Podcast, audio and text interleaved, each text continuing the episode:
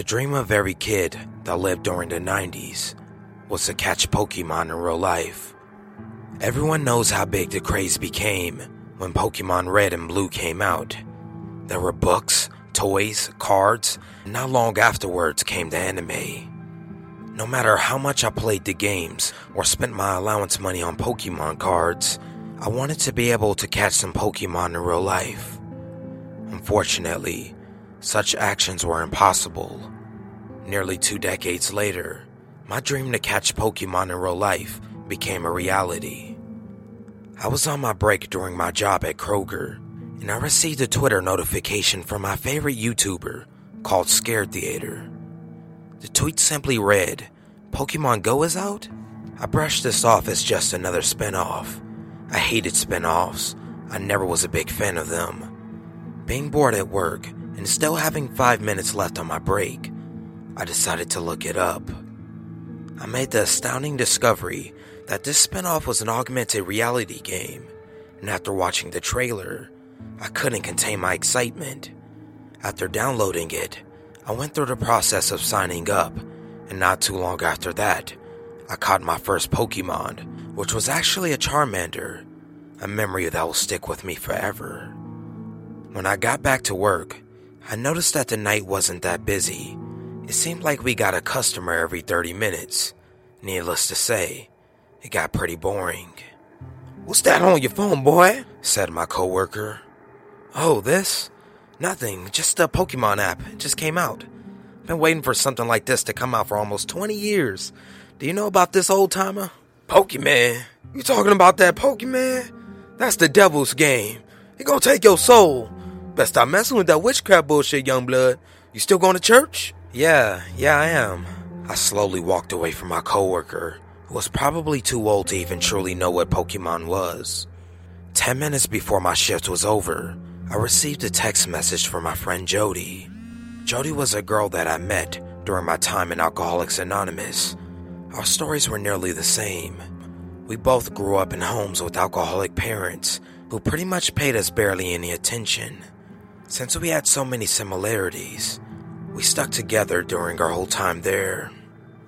Jody had lost her boyfriend because of her drinking problem, and I lost my fiance for the same reason. After every meeting, we would go and get ice cream at the Dairy Queen down the street. We called them victory outings. You're probably wondering if I like her or not, and the answer to that is yes. Getting closer to her, however, has been pretty difficult. The friend zone isn't such a great place to be in when most of your time is spent hanging with one girl.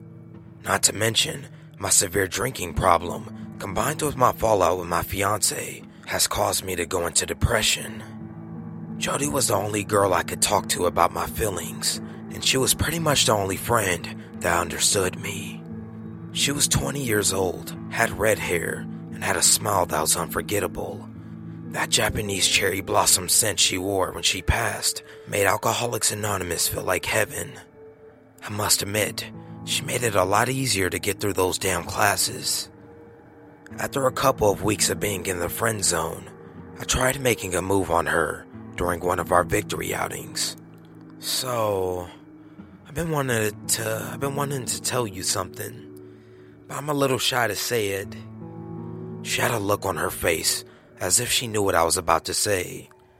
I was wondering if you maybe want to go out, like, you know, go out for real, on a date sometime. She began laughing, covering her mouth with the cup of ice cream she had. Well, at least say something, I said. Mike, I really like you as a friend and all, but I don't think I'm ready for another relationship. I really like what we got going on now, you know, as close friends, said Jody.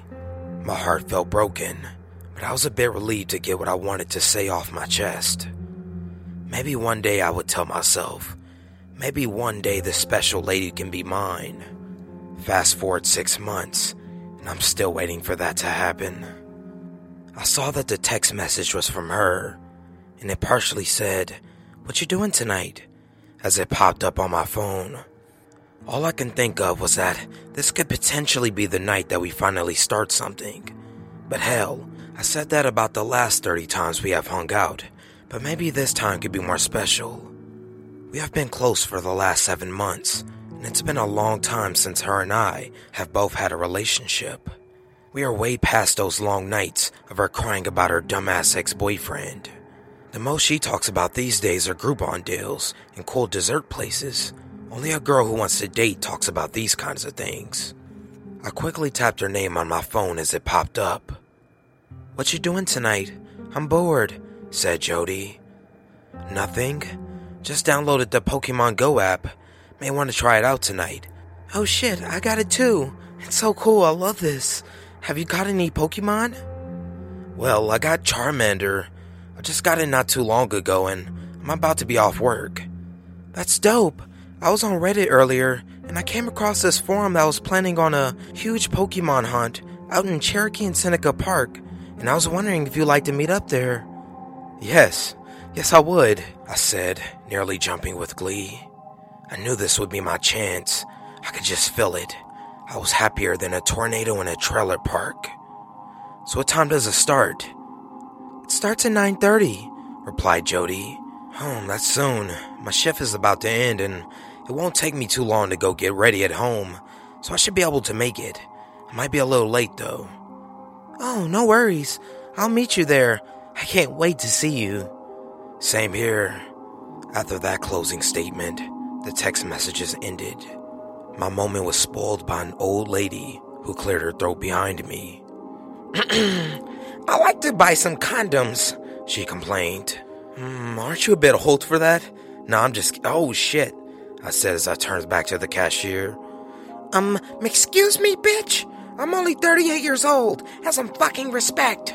Oh, I'm sorry, ma'am. It's on aisle 12. I thought you was my coworker. Please excuse me.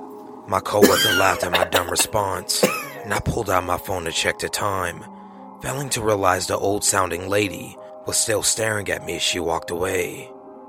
You millennials wouldn't last a day without your phones, the old lady growled. I'm sorry about the phone. I'm, I'm just trying You're to. You're going to be. I'm going to talk to your boss tomorrow when I come back to grab my medicine. The old woman slammed a $5 bill on the scanner and snatched her condoms out of my hand and proceeded to make her way out of the store. Bitch, I mumbled as I watched her leave. I looked at my phone and saw that it was the end of my shift. So I clocked out and walked to my car. When I got in, I took a deep breath, put the key in the ignition, and left. I began thinking to myself, I was about to go to the park in the middle of the night to play Pokemon Go, a game I downloaded only an hour before. Where we were meeting was not going to be some type of event that had security and police cars roaming around. I certainly felt like the event sounded sketchy, but it wasn't like I was going alone. I didn't want to disappoint Jody, so I just went with it. I figured teenagers and young adults would probably pack the event, so why be so afraid? I began to head home. Shortly into my drive, I received a call from Jody. I answered the phone and put her on speaker. I just wanted to tell you exactly where I'm going to go in the park. By Seneca Park, right? Yeah, but you probably won't find me by just going into the park. I'm on the corner of Pee Wee Reese Road and Seneca Park Road. That's a better meeting spot. Okay. I'm gonna go change in my house. I'll just stick the GPS in when I'm on my way, I told her. I had no idea where she was talking about. I'm not an outside person, so you won't find me taking walks in the park, especially this late at night. I quickly hopped out of my car once I reached my house. As I got to the front door, I realized I left my phone in the car. Oh well, I'll be quick, I thought to myself. I lived with my mom and my little annoying brother, who would always ask me questions every five minutes. I opened the door to see my little brother holding back his nostrils with his finger as he tried to blow boogers towards me. Stanley, what the fuck? I shoved him away and quickly walked to my room towards the back of the house, remembering the small amount of time I had. Where are you going, Mike? Go away, none of your fucking business. Can I go with you? Please, pretty please? No, it's not safe. Go to sleep. It's your bedtime. Boy, my brother can be annoying. but he may have reminded me how sketchy this park was going to be, and I really needed to think. I quickly went inside my shoebox in a closet and grabbed my taser gun. I needed to have some type of protection in case shit went south. I got ready and headed out with the taser gun tucked in my waist. When I got back into my car, my screen said two missed calls from Jody and a text message. Hurry please, Mike, there. And that's all the text message read. What the fuck? Why didn't she leave a voicemail? I said to myself. I texted her back, what? And called. The phone kept ringing and ringing to no avail. About three text messages later and five calls, I was already right by the park. When I drove into Seneca Park, the place was a ghost town damn near. Barely any light shined in the park. The most I could see were a few teenagers with their face lit up by their phone screens. I was nervous, as Jody had never done this. Maybe I fucked up by coming late. Maybe she doesn't like me anymore. I was desperately scanning the park for any signs of Jody as I nearly crashed into some kids. Hey, watch where you're going, you idiot, said one of the kids. Why the hell are you guys in the middle of the road? I yelled back. We're trying to catch Pokemon, bitch, said another kid. Well, you need to pokey that ass to the sidewalk, I yelled back and swerved around the kids. I drove away, thinking to myself how stupid I was to argue with those kids. I might run into them later while with Jody, and I don't see that going good. As I drove, things began to get a little more unsettling. All I could see were my headlights and the road right in front of me, along with the moon being cut off by the multiple trees I passed.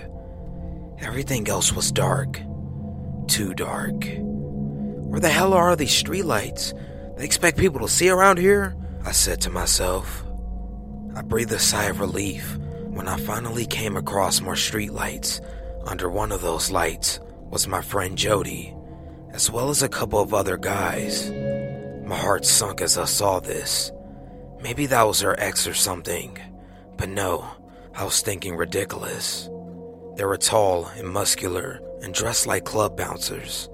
I didn't want to write them off as total creeps, since I'm sure anybody could play Pokemon Go. But this didn't really feel right.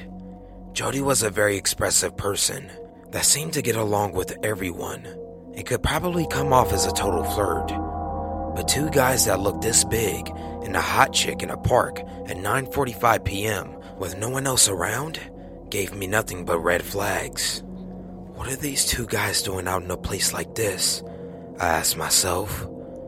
That's when one of them reached out and groped Jody. I could hear her yelling at them to stop, but all they did was laugh and do it some more. I was angry I wanted to go over there and beat the crap out of both of them, but then I looked at my small frame. I knew that wasn't an option. I'm 5'10 and weigh 165 pounds. One punch from one of them would probably send me flying back to those little Pokemon bastards I almost hit. These guys looked to be at least 6'3 and were built like bodybuilders. That's when I remembered the taser gun I had brought. The taser gun I had looked exactly like a pistol and was pretty much my only option. I had to act fast, and the adrenaline was definitely pumping through my veins. Maybe they'll think it's a pistol. All I had to do is threaten them with it and rescue Jody. Simple, right? Opened the car door as my heart started racing. The adrenaline I had was overwhelming. As I put my leg out of the car, I felt my knees shaking. I couldn't even stand up. It was like a pressure pushing me back down to the seat. I pulled myself together and started approaching them. Oh, look at this princess motherfucker. What's up, Holmes? You got a problem? She's taken. Just move it along. I pulled out the taser gun from my waist as I felt the sweat on my trigger finger. Jody began to scream as she recognized me. Mike, that's hard to. Shut the fuck. Her statement ended as one of the guys smacked her in the face. Let her go. I'll blast you, bitch. Where you get that line that say? Look like you been playing too much Grand Theft Auto, eh? I'm not fucking playing. This gun is fully loaded. Now mind unloading these rounds. Oh, we got a tough fucker. you really man enough to shoot me, huh? Well, here I am, Nuneka. The guy said as he spit on the ground towards me. Jody was on the ground crying with the other guy on top of her, and I was nearly shitting myself. I just stood there with the gun aimed towards his head as my knees began to feel weak. He began to walk closer. Back up! Don't make me do it! Don't fucking make me do it! The guy kept walking closer, so I had no choice. I hit the trigger. I tased the shit out of the guy, and as soon as I was about to tase the other guy, he had his knife on Jody's neck. Tiny Loco, you straight to say? He said towards the other guy. You fucking bitch. We're gonna have a little party tonight, chica. Thanks to your little fucking friend. This fucking white boy done fucked up, eh? Leave her alone. She's underage. I lied to make them feel bad. Oh, is she really? She don't look like it. I say she's grown, Holmes. You should have never came over here fucking with the snakes. As soon as he said that, a white van pulled right in back of me.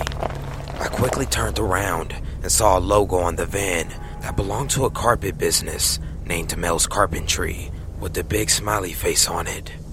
After noticing the logo, a small guy popped out of the van door, and I felt the blow of a baseball bat on my head. Last thing I remember was a scream of Jody.